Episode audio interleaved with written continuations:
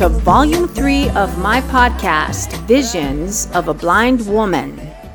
Now I'm sitting here having a sip of delicious Starbucks coffee. Mm, let me take a sip. Mm-mm-mm. And Virginia is looking very cloudy, but it's not clouds. It is the smoke coming over from Canada. I can't believe that. It is really overcast here and I didn't I skipped my walk this morning with my MJ because yesterday we went walking and believe it or not, the smoke irritated my eyes. So we're staying put today and letting this stuff blow over. I don't know what they're going to do with the smoke though. Uh, what do you do? Put a bunch of big fans on Earth and blow it up to the ozone so we can deplete that a little bit more? I don't know. Uh, but anyway, I hope they figure it out. Okay, so you know what? Doing this podcast has been a blast. You know, and I know I only have two episodes under my belt, but I'm still loving the heck out of it. I am so grateful for the positive feedback and support that I'm receiving from friends, family, and some random people. I would really like to get some dialogue going with people. So if you're feeling anything about what I'm talking about, if you're if you can relate, if you think I'm full of it, email me, Renee F. Valdez at gmail.com and let me know what you're thinking. And I want to know how the heck do you get followers? Come on, man. Show me some love. Follow me on Spotify. All right, enough commercial. Today, I want to talk to you about something that is a great topic of discussion, conversation, and even debate in the blind community. It is the idea of the gray areas of blindness.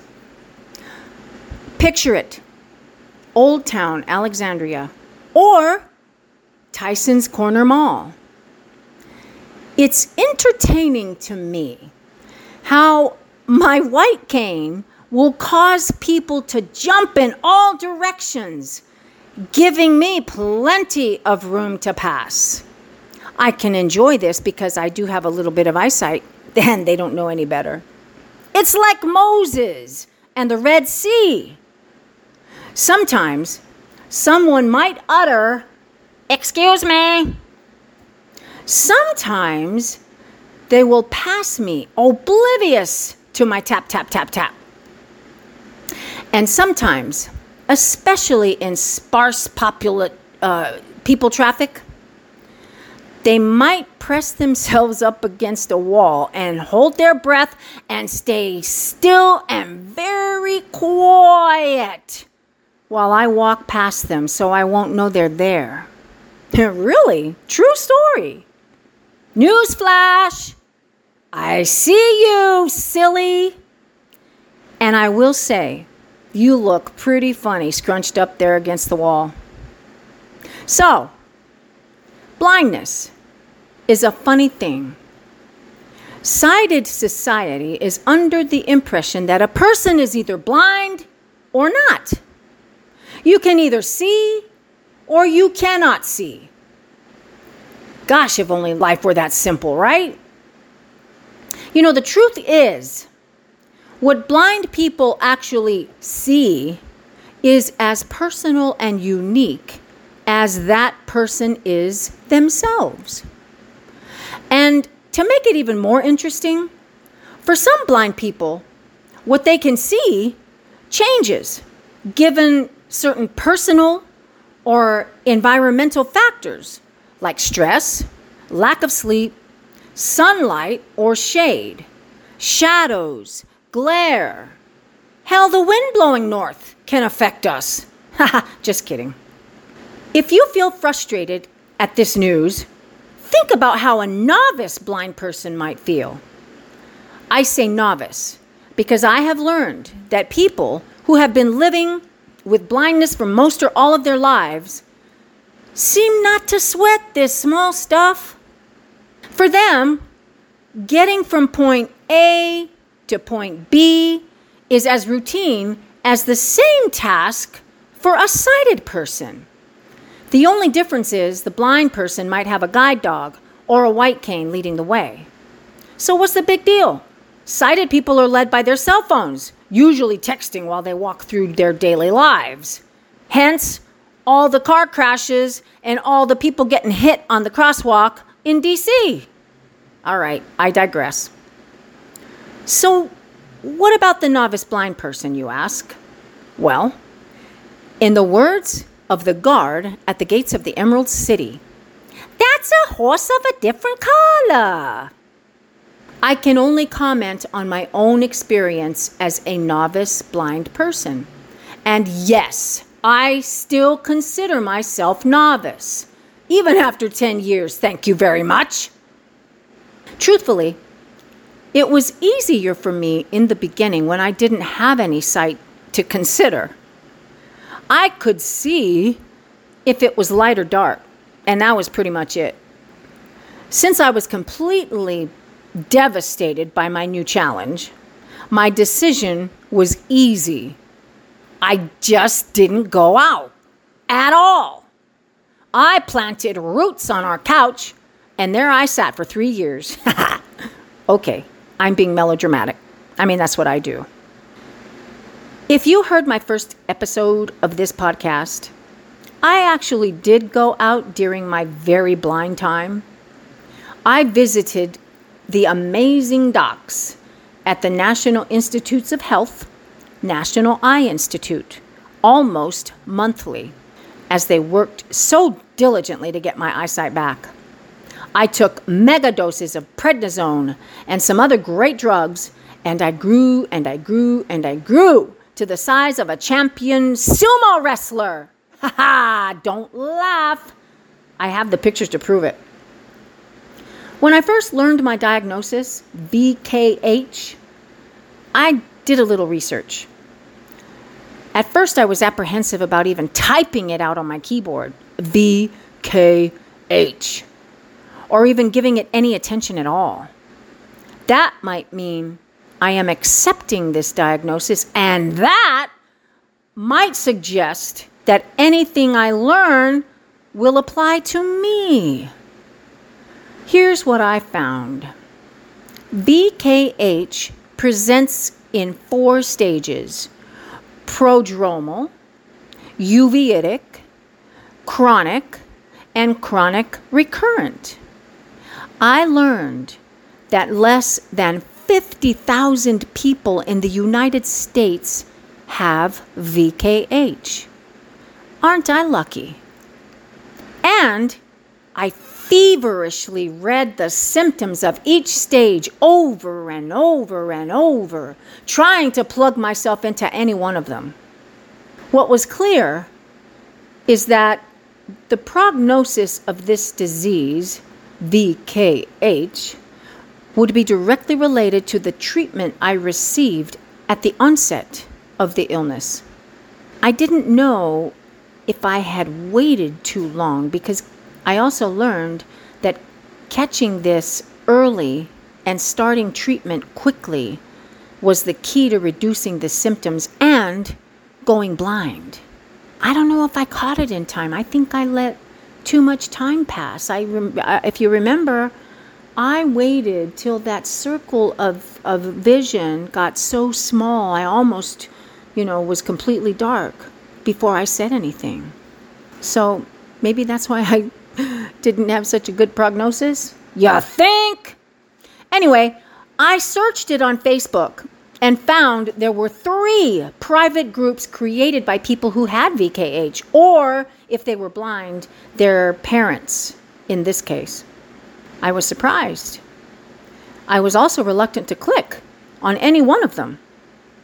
I was worried would my Facebook friends be able to see that I clicked on those things and wonder why I was looking at that stuff? You'd have thought I was looking at porn.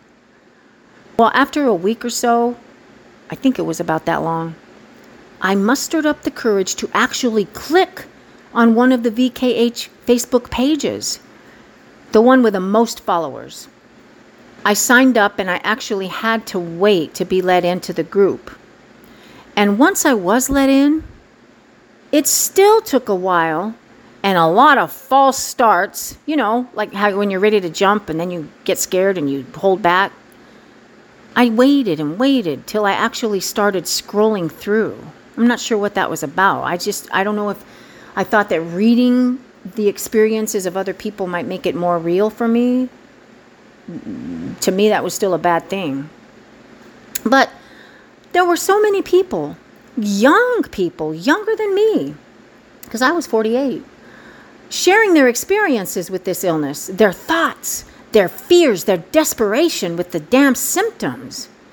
Some of them were very positive, and they were reporting much improvement in their eyesight because that seemed to be the prevalent uh, symptom. Uh, nobody really talked about, you know, the hair loss or the vitiligo. Some did, but not very many. The biggest thing was the eyesight. But there were many more people who were frantic, who were seeking answers and remedies for their loss of eyesight. I read and I read and I read, but I was still nervous about posting anything. I thought at the time if I type on someone else's page, I think it shows up on my own page. And so people who are following me and what I'm posting or getting posted, they might see that. That's what I thought at the time. So I trolled. I trolled those VKH sites or pages. I still hadn't really told anyone about what was happening. And I wasn't anxious to. My Aunt Patsy knew, my honey knew, my friend Rachel knew because, you know, they helped me out in the beginning.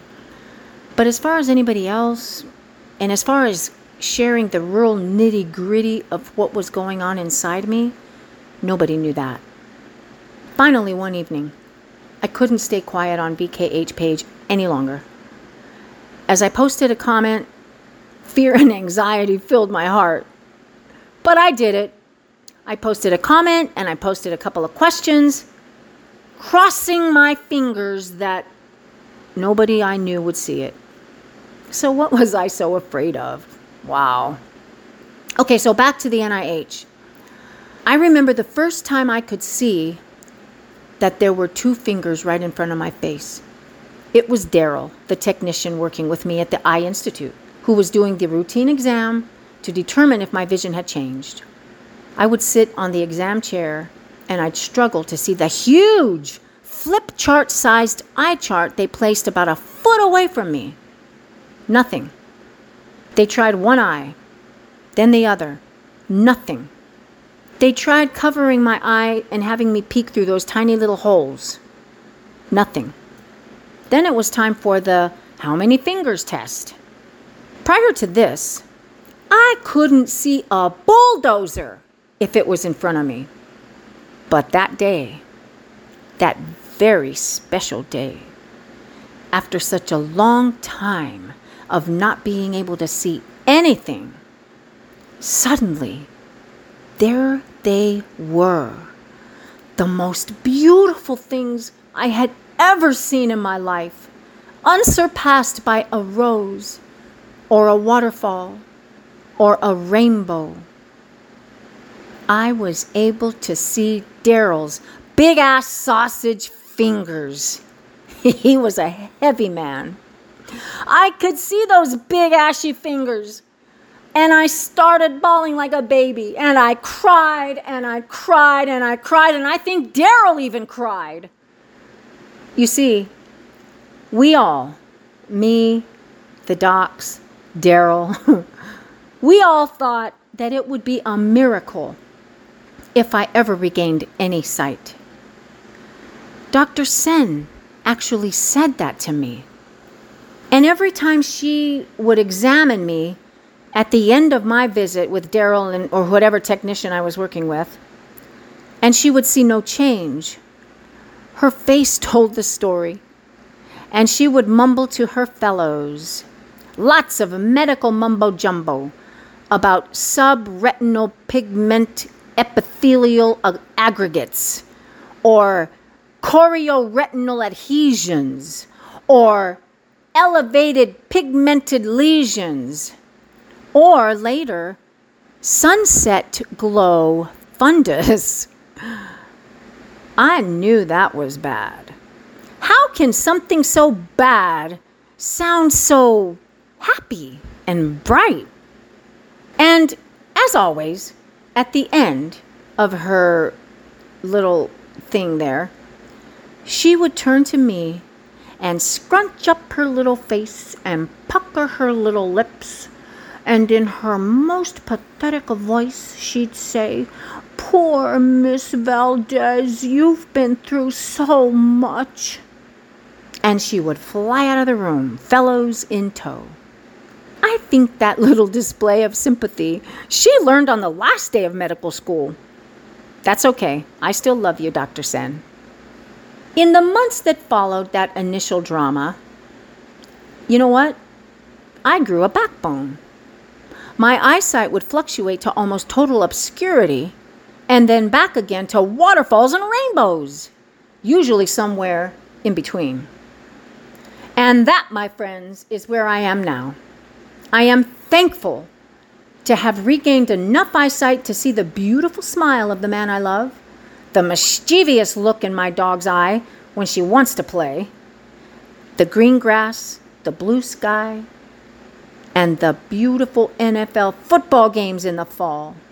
In the words of my Uncle Tomas, it's a goddamn miracle. Wait, wait, wait, wait. Stop the music. This is where the director comes in and shouts, Cut! So, what about that blind enough stuff? What the hell does that mean? Well, I'll tell you. Now that my eyesight is in a spot where I can see certain things in certain situations, it becomes very interesting. As far as the autoimmune illness that took my eyesight in the first place, the damage is done. Dr. Sen and any other doctor that I have seen say because of the scar tissue formed on my little retinas, I probably won't gain any more eyesight. You know, my honey here hates that because he's such the total optimist in this thing. They tell me that the trick will be to prevent further loss caused by any relapse of my illness. Oh, shut up. Stop looking at me that way. As I often boast, I have enough eyesight to get me in trouble. So here's the thing when I don't use my white cane out in public, I take small and tentative steps.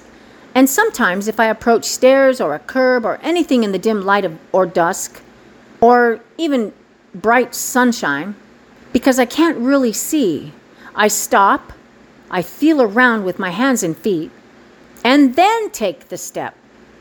My honey says I look like an old lady. So I use my white cane. Picture this I'm walking into and through Barnes and Noble bookstore, one of my favorite places in the world. I'm headed straight back to the Starbucks, my white cane swishing side to side of me, expertly, I might say. I order my delicious Quad Grande Americano I pay. I'm lying because sometimes I order a, a donut. Well, they don't have donuts, they have bagels or those really yummy sugar cookies, those shortbread things. and they used to have this beautiful red velvet cupcake that was the size of Manhattan with this fluffy white Philadelphia cream cheese frosting. Oh my God. Okay, so, uh, so it's not always just a one coffee. But anyway, I digress again. So I navigate to my seat, where I will be for the next several hours. I fold up my cane. I take out my laptop, put it on the little table. I take out my 6 Plus reading glasses, and I start checking my email. What?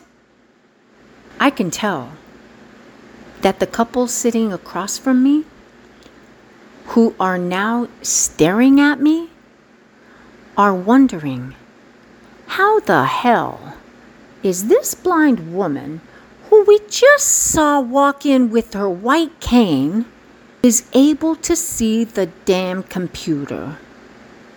And then, when I take out my journal and start writing with a pen, I know that throws these sighted people into a tailspin. It's counterintuitive. White cane equals blind person. Sighted brain says, okay, I compute. Now, blind person equals writing with a pen in a journal with lines. Sighted brain says, abort, abort, do not compute. it, it pushes against a sighted person's reality to see a blind person typing on a keyboard or writing with a pen in a journal with lines or taking pictures of a landscape. All of these are hobbies that I truly love. This is because white cane equals blindness equals computer screen equals writing does not fit society's very rigid idea of what it means to be blind. Now, here's the kicker I feel a certain way about this. I'm really not quite sure how to quantify this feeling. The first word that comes to mind is, and don't laugh, and if you roll your eyes, I'm going to throw something at you. The first word is guilt. Here is where the title of this episode comes in. Am I blind enough to be considered blind? wow. To you, that might seem a fairly innocuous question. To me, it is laden with shame and anger and denial. And no, I'm not just being melodramatic. As I am sitting at my table in Barnes and Noble, sipping on my Grande Americano, writing with a pen in my journal with lines about that very moment in time and my thoughts and my feelings about that moment, I look up at the couple staring at me. Hmm. And I smile at them. What else am I supposed to do? I mean, must I explain to them that I really am blind? Really, I am. But I have enough eyesight to be able to write in my journal, with the help, mind you, of my binocular reading glasses, something I absolutely love to do and am so damned grateful to be able to do again because of those wonderful docs at the NIH who were able to restore just enough vision so I can do it? Must I explain to them, this sighted couple sitting across from me at Barnes and Noble, the nuances of what I can see or cannot see given the amount of light or the quality of light or the level of stress in my life or a relapse in my illness, all of which can cause fluctuations in what I am able to see or not see in any given moment. Huh. Instead, I look at them and I smile. Hmm. And I continue to write and take pictures of the landscape or flowers or my MJ. And I continue to check my email and compose email and send email. And it occurs to me I can be gracious and understanding when others cannot comprehend the conundrum of my eyesight. Because at one time in my own life, I was probably them. And I am grateful that I have enough eyesight to see the handsome face of the man I love, and my beautiful fur baby MJ, and the smiles of my family and friends whom I so cherish. And for me, hmm, that, that is enough. So, people, my people, when you are out and about in your world, doing your thing, and you come across a person walking with a white cane, remember a few things. A. They really might be unable to see anything in front of them, so move over. B. They might have enough eyesight to see that there is something or someone in front of them. So saying, Excuse me, or even better, Good morning, might be a good thing. And C. They might have more eyesight than you think. So please don't slither up against the wall and hold your breath. you just look silly. I so appreciate your supporting me and listening to my podcast. Please reach out to me at Renee F. Valdez at gmail.com and let me know what you're thinking. Let me know what you're feeling. And if you are sitting there on the couch and you are dealing with losing your eyesight, or if you have recently lost your eyesight and are not sure what to do, just remember you are not alone. You are an email away. So use it. Everyone, have a wonderful week and remember look for my new episode next Tuesday. And hasta